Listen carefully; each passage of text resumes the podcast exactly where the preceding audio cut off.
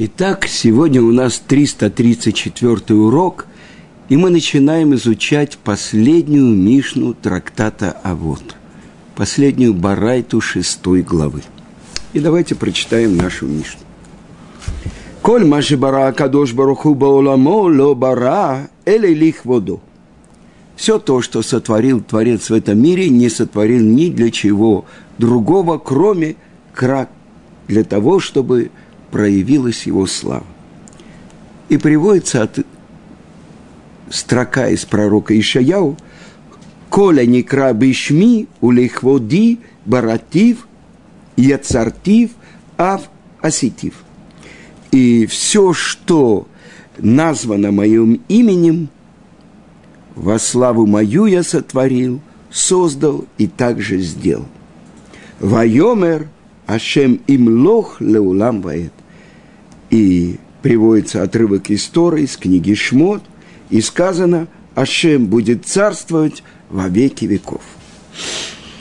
Итак, первый вопрос, который мы должны задать, ведь весь шестой, э, шестая глава, она говорит об изучении Торы. Почему же здесь помещена последняя одиннадцатая Мишна, которая говорит о том, что все сотворено – ради славы Творца. И это вопрос, который задает мораль из Праги. И это то, что он отвечает. Ведь вся глава говорит об изучении Торы.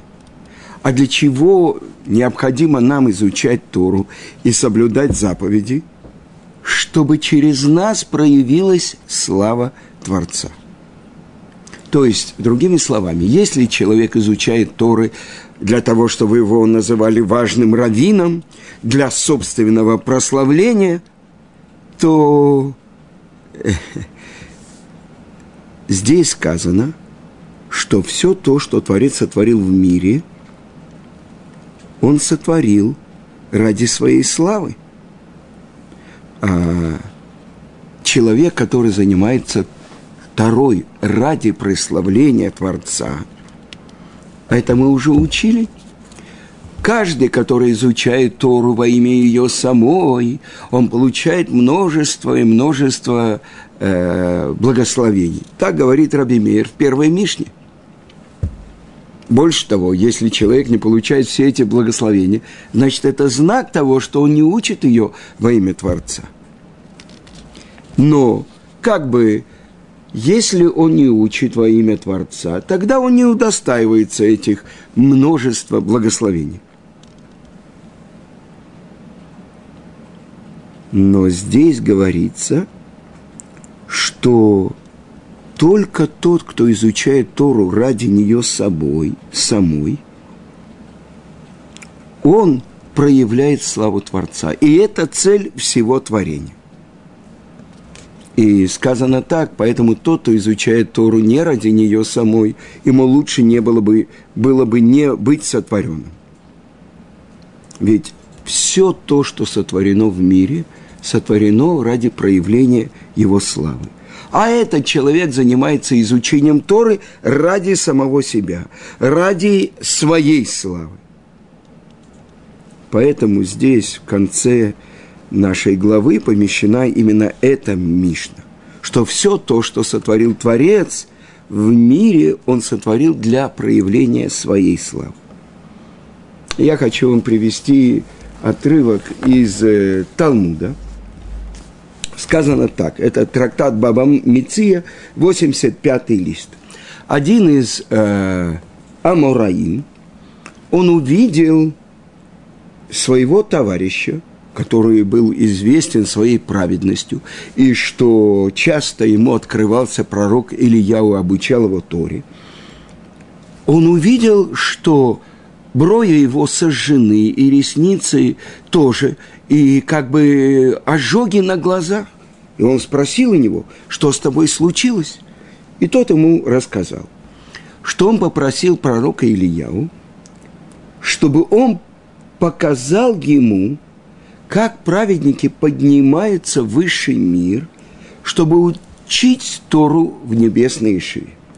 И согласился пророк Ильяу и сказал, ты можешь смотреть на всех праведников, кроме Рабихи. Э, спросил у него этот мудрец, а как я узнаю, что это место Рабихи? И ответил ему пророк Ильяу. Все места праведников поднимают ангелы, кроме места Рабихи, которое поднимается его собственными силами. И рассказал тот мудрец, что он смотрел, как поднимаются и возносятся места для великих праведников. Но он не сумел себя сдержать и посмотрел на место Рабихи. И от тогда вышли два снопа огня и ослепили его. На завтра этот мудрец встал, он ослеп, и пошел молиться в пещеру, где похоронен Рабихия – и на могиле он сказал, Раби, Раби Хия, я буду учить то сефту, который ты составил, и я прошу тебя попросить Творца, чтобы вернулось мне зрение. И зрение к нему вернулось. И этот пример приводит Альше Хакадур. И что он говорит? Он говорит, объясняя строчку, «И Моше поднялся к Творцу».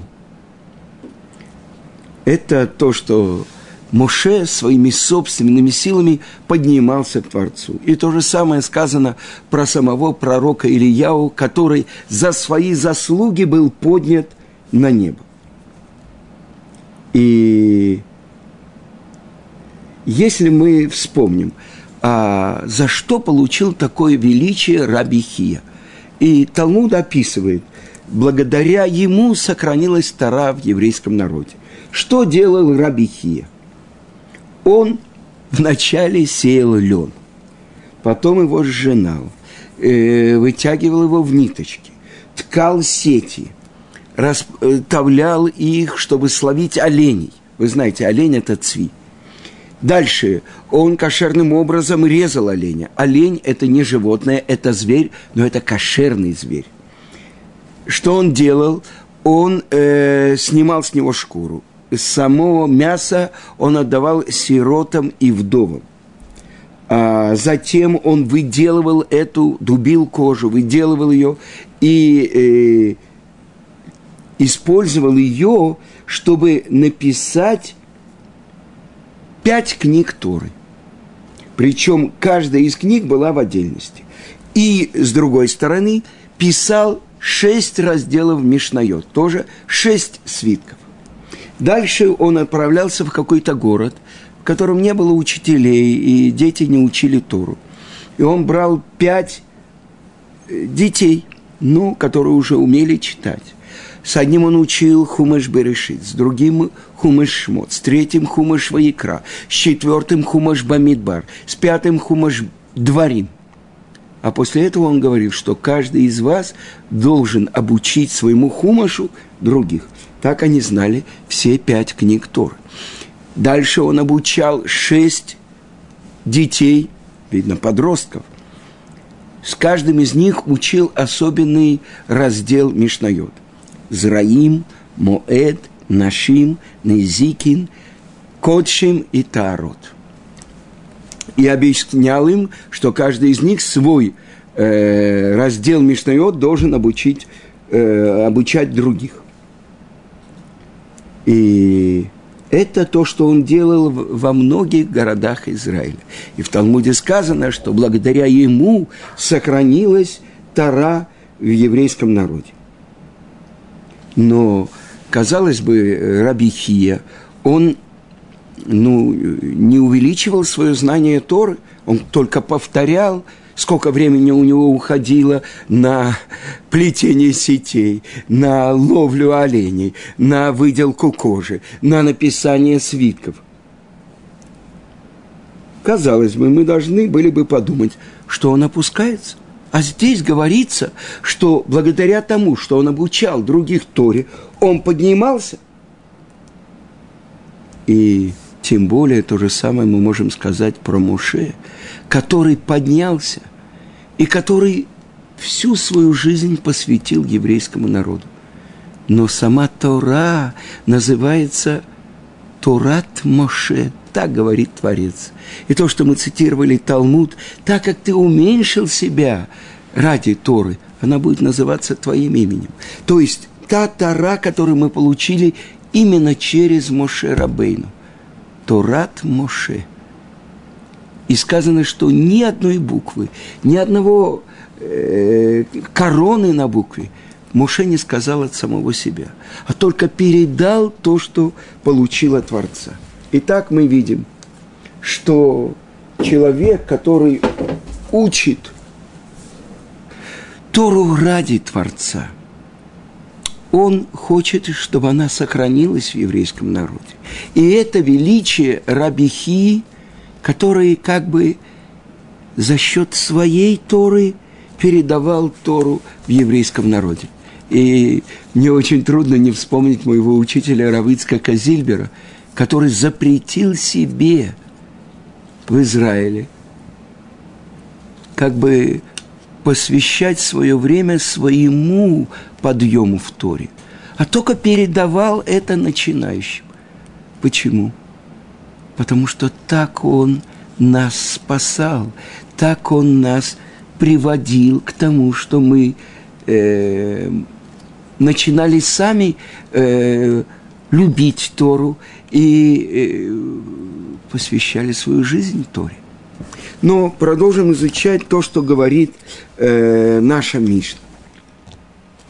Первое, то, что сказано, что все, что сотворил Творец, не сотворил, но только ради прославления, э, ради своей славы. До этого мы учили о пяти приобретениях Творца. И здесь говорится, что все, что он сотворил, это ради, для своей, ради своей славы. Почему? потому что все названо моим именем. Это то, что я сотворил себе во славу, создал и сделал. И почему-то очень странно, почему говорится три разных глагола упоминает пророк Ишаяу. Цель всего мира, ради чего сотворен мир. Э, Мораль цитирует чем завершается книга Коэлет, Экклезиаст, книга самого мудрого человека, который был в мире. Сов давара коль нишма, это Элоким тира, ваэт мицвотав шмор кизе коля адам. И вот в заключение, что слышится. Перед Богом твоим трепещи, и Его заповеди соблюдай, потому что это в этом весь человек. То есть ради этого сотворен мир. А мир сотворен ради кого? Сотворены небо и земля, все ее наполняющее, звери, птицы, звезды, э, солнце, луна. Ради кого?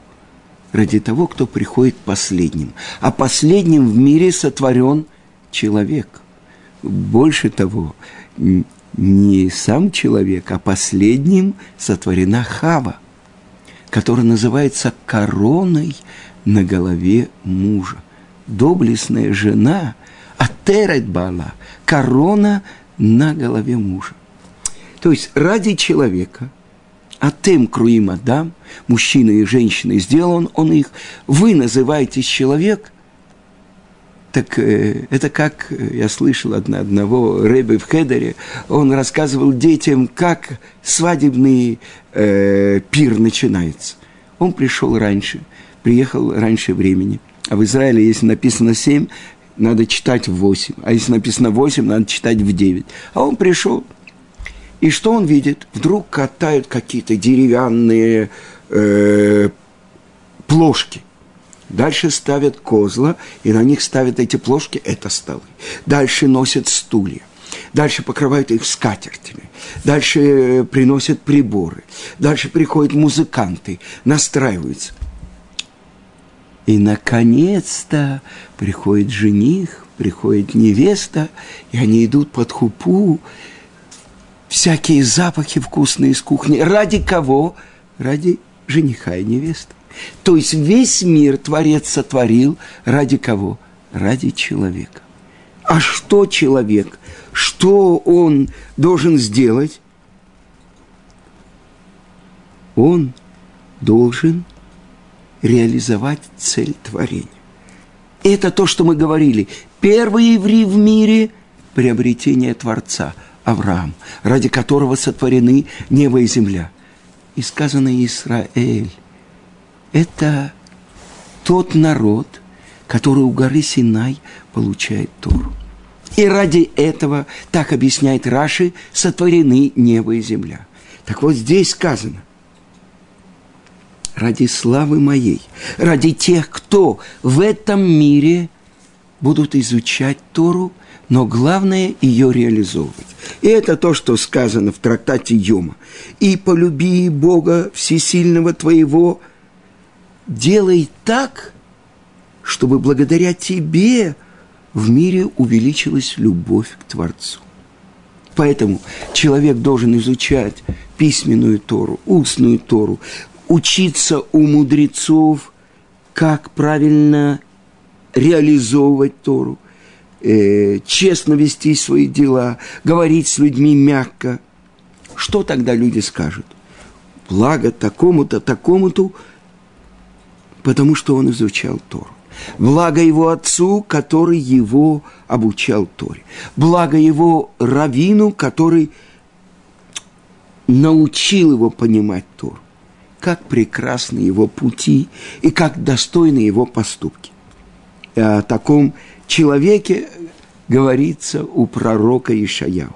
«И сказал мне, ты мой раб, которым я прославлюсь». Таким должен быть мудрец, который все, что он делает, он служит для прославления Творца. И это реализуется через его поступки. И в этом прославление Творца через Тору. Итак, все, что названо моим именем, во славу мне. Что это значит? Весь род человеческий, который Творец назвал своим именем. Э, в трактате Баба Батра, 75-й лист, сказано – что цадики, праведники, они называются по имени Творца. Все, что названо моим именем. И я хочу обратить ваше внимание, мы называемся, наш народ называется Израиль. Израиль. Но в этом имени заключено имя Творца, Кель, тот источник всех сил, которым сотворено все – но а что такое Исра? Яшар. Не написано, как мы читаем, шин или син в букве шин. А это Яшар. Тот, кто идет прямо с Творцом. Э, организация, в которой сейчас я нахожусь, и которая устроила эти, эту запись, эти уроки, она называется Ишурун – и Шурун – это идущий прямо. Так называется наш пратец Яков. И Шурун – идущий прямо с Творцом. С другой стороны, Срара – это власть. Исраэль – тот, через кого проявится власть Творца в мире. Итак, это праведники. И сказано так – что так же, как Творец прям, мы должны быть прямо. Так же, как Он милосердный, мы должны быть милосердны, чтобы прилепиться к Его качествам. Так называются праведники. Они носят тоже имя, что и имя Творца. Во славу мою. Что это такое? Что такое слава? И здесь это очень глубокая, глубокая вещь, которую мы должны понять.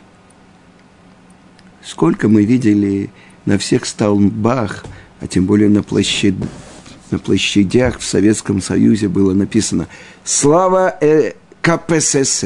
Помните? Слава. Слава первому секретарю ЦК Коммунистической партии Советского Союза. Ты, ты, ты, ты. Ура! Э, был специальный режиссер на съездах, который махал рукой, и тогда начинались продолжительные, незатихающие аплодисменты. Да? Так что есть какое-то сходство.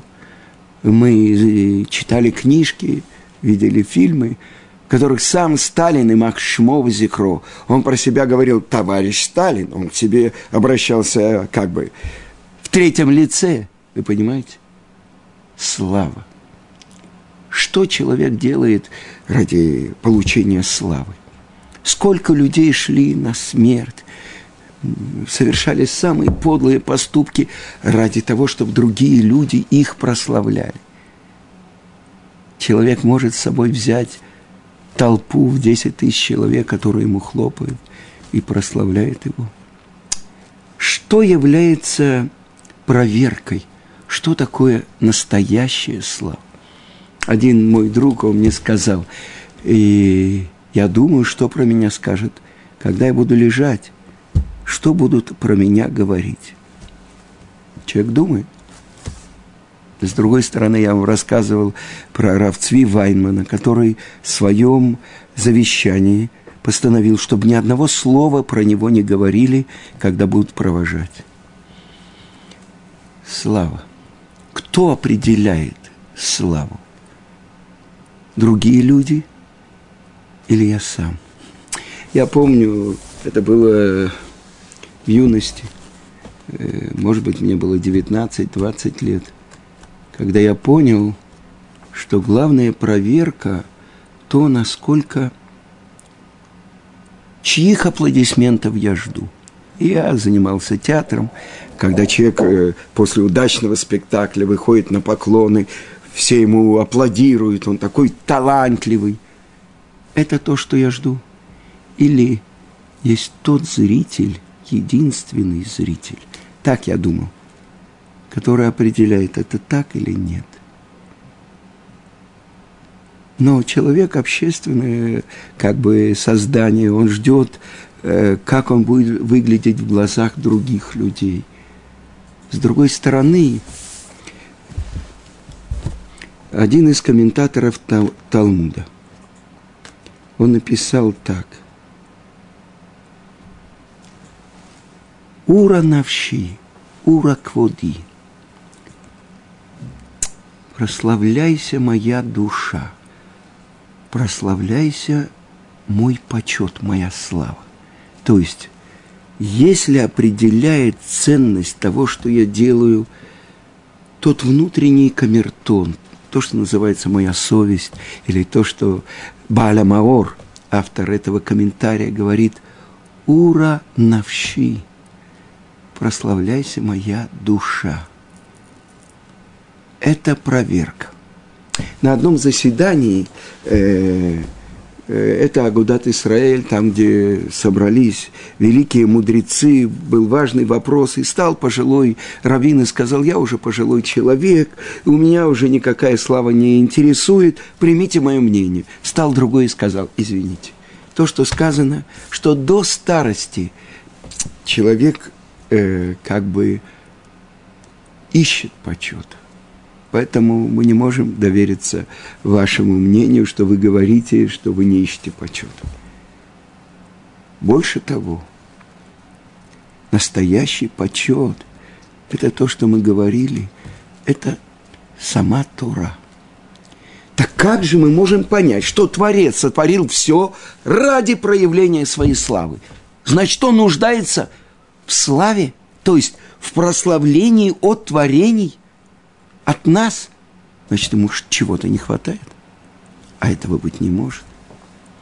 И тогда открывает нам наши святые книги, что все то, что Творец сотворил ради славы своей, она заключается в том, что Он сотворил мир, чтобы делиться своим добром с человеком. Так в чем же слава? Я приведу вам то, что э, говорит э, то, что говорит Рамбам. Что он говорит? Если человек э, будет как бы служить, исполнять волю Творца или нарушать волю Творца, что он дает Творцу? Я впрямую скажу вам, написано так у Иова. Если человек будет поступать праведно, что тем самым он даст Творцу? А если он будет нарушать его волю, согрешит, что плохого он сделает самому Творцу? И это то, что вставили наши мудрецы в последнюю заключительную молитву самого святого дня года, Йом-Кипура, молитву Нила. И тогда Рамбам объясняет, что все то, что сотворил Творец в своем мире, он сотворил только для своей славы. Что это означает? То есть по своей воле. То есть он пожелал, чтобы все было сотворено.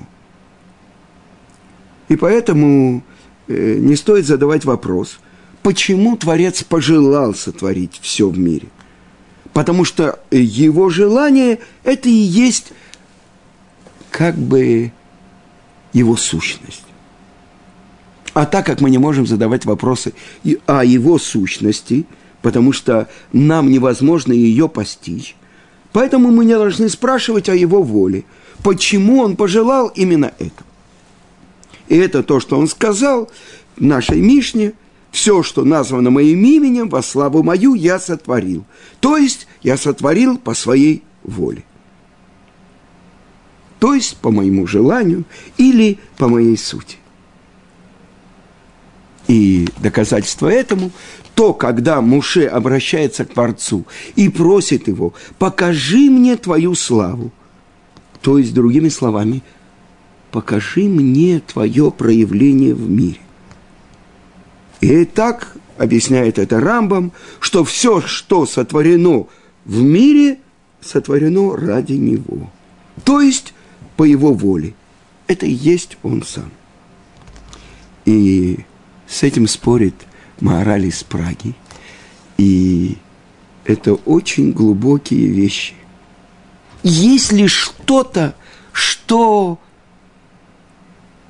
я могу дать Творцу? если, казалось бы, э, буду я делать хорошо или плохо, ему ничего добавить я не могу. Но проявление его славы заключается в том, что я добровольно принимаю его власть. И я вхожу в его мир. И я слушаюсь его воли. И это то, что Мидраш, наш Ираширим говорит. Отворите мне отверстие даже на игольное ушко, и я дам вам весь мир. Раскроем вам ворота, что множество и множество народу, телег могут войти в него. То есть